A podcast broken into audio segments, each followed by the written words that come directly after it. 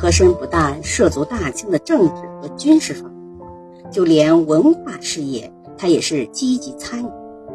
就说《四库全书》吧，和珅作为《四库全书》的正总裁，为这一巨大的文化工程做出了自己的贡献。但是和珅不是文人，只是一个政客，所以他一直只是忠实的领会了皇上的意志，甚至变本加厉篡改文献。尽毁有价值的违禁书籍，也降低了这部书的历史价值。整个事情的具体过程还需要从头说起。自古以来，中国就有盛世修典的文化传统。宋有《资治通鉴》，明有《永乐大典》。康熙、雍正以来，国力日趋强盛，社会环境安定。大部分百姓生活富裕，能够安居乐业。再加上康熙朝以后，社会上研究儒学的风气浓厚，乾隆决定编撰一部空前的大典《四库全书》。乾隆一向以古代先贤明君自居，怎会没有行动？康熙年间，曾经编撰过一本。古今图书集成，为了标榜自己的功绩，乾隆决心让《四书全书》成为权威经典，超越以往的所有书籍。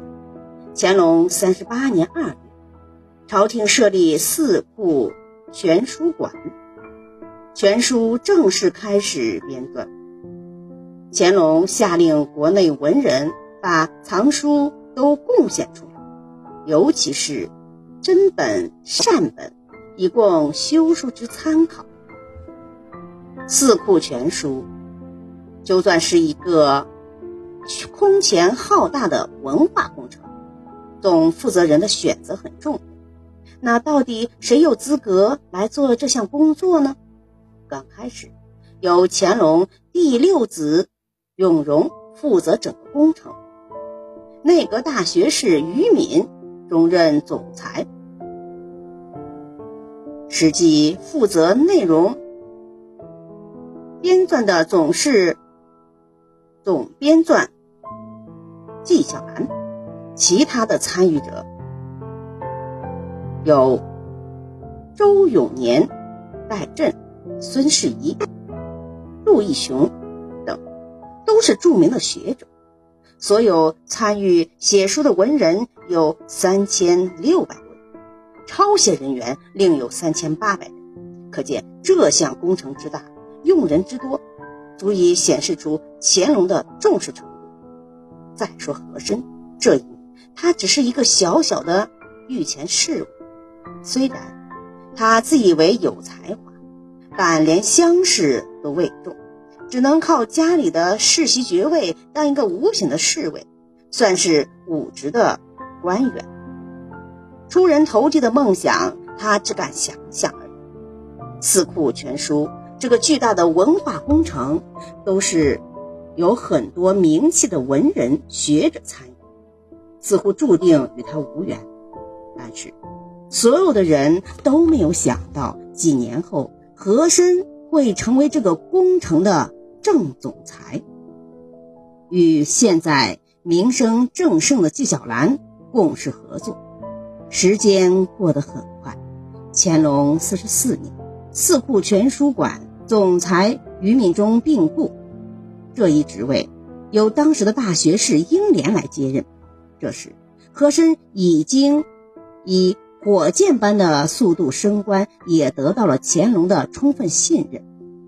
为皇上办事，需要的不仅是学识，还要有绝对的忠诚。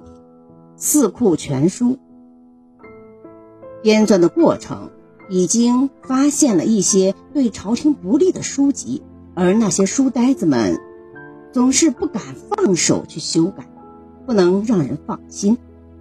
乾隆四十五年，和珅成功查办李思瑶一案，此时四库全书。编修也遇到了一些问题，乾隆干脆下令任命他为心目中很有能干的一个和珅为四库全书馆正总裁，负责统领这件事情。和珅虽然科举名落孙山，但他平时喜欢以文人自居，主持四库全书的纠编是一个绝佳的机会，能够成就他的文化上的名声。因此，和珅格外尽心协力。乾隆将这件事情作为他的一项千秋伟业。只要和珅能够为四库全书做出贡献，乾隆定会更加的重视和珅。此外，和珅做了正总裁，纪晓岚等才子成了他的下属，和珅还可以在驻问翰林中挑选人才，作为全书的编修，培植势力。从此以后，他的地位就会更加的巩固。此时，因为涉及到李思瑶一案，云南巡抚孙世仪已经被革职。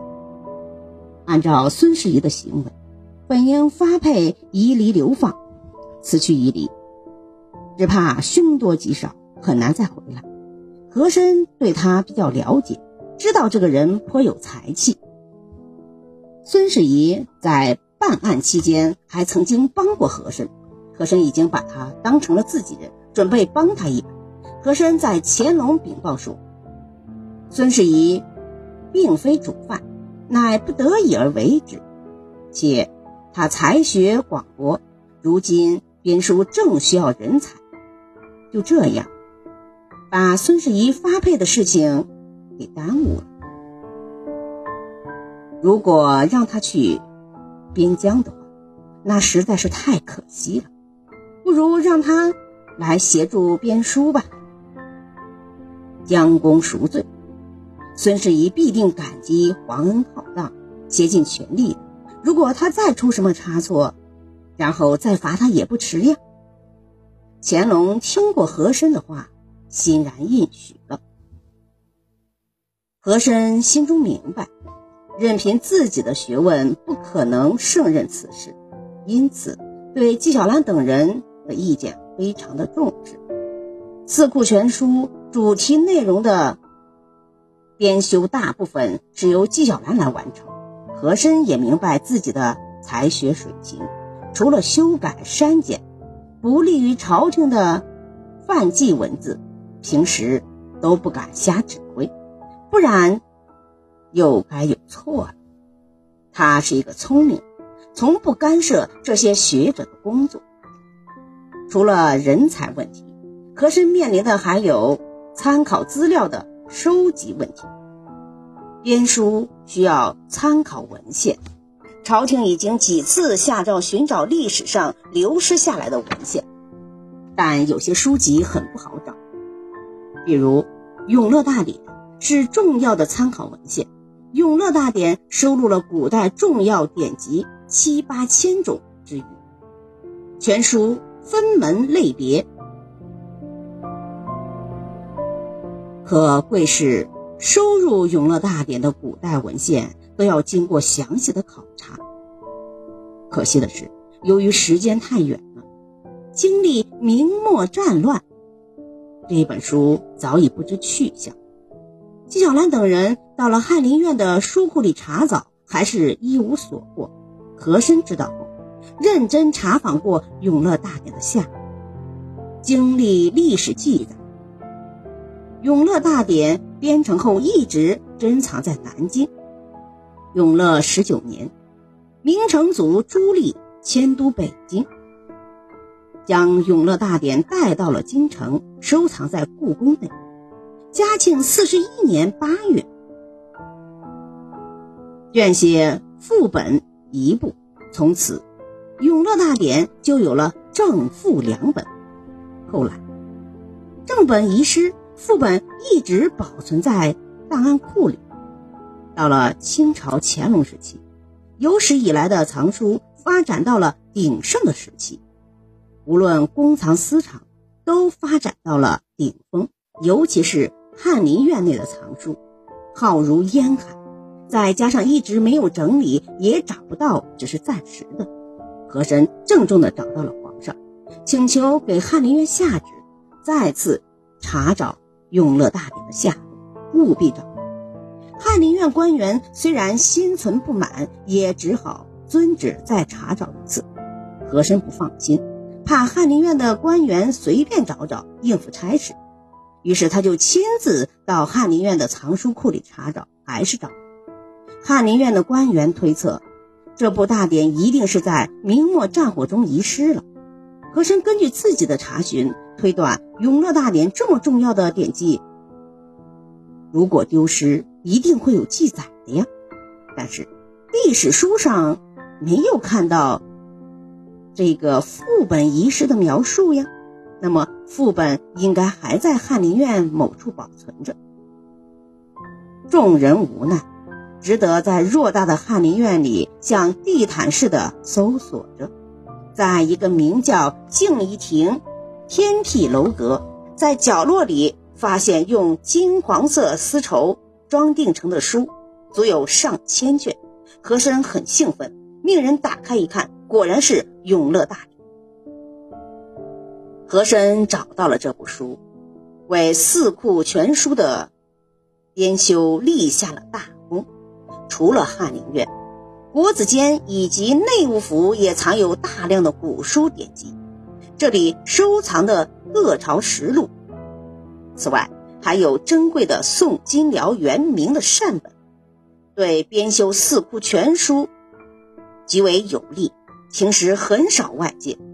为此，和珅专门奏明了皇上，恳请借出这些书籍，用以来修编《四库全书》。乾隆喜欢鉴赏书画，他在赵仁宫殿里有一个专门的藏书库，将宫中珍稀的古典聚于此，并赐名为“天禄琳琅”，是清官皇家藏书的精华所在，有很多外面见不到的善本。这些书都是五色织锦封面。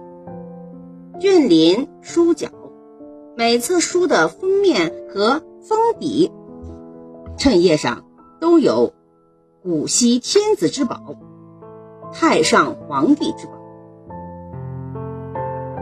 经过和珅的努力，《四库全书》参考文献多了起来，编修进度明显的快了起来。四库全书馆里那些学识渊博、为人清高的学者文人，对和珅这个正总裁也有了不少好感。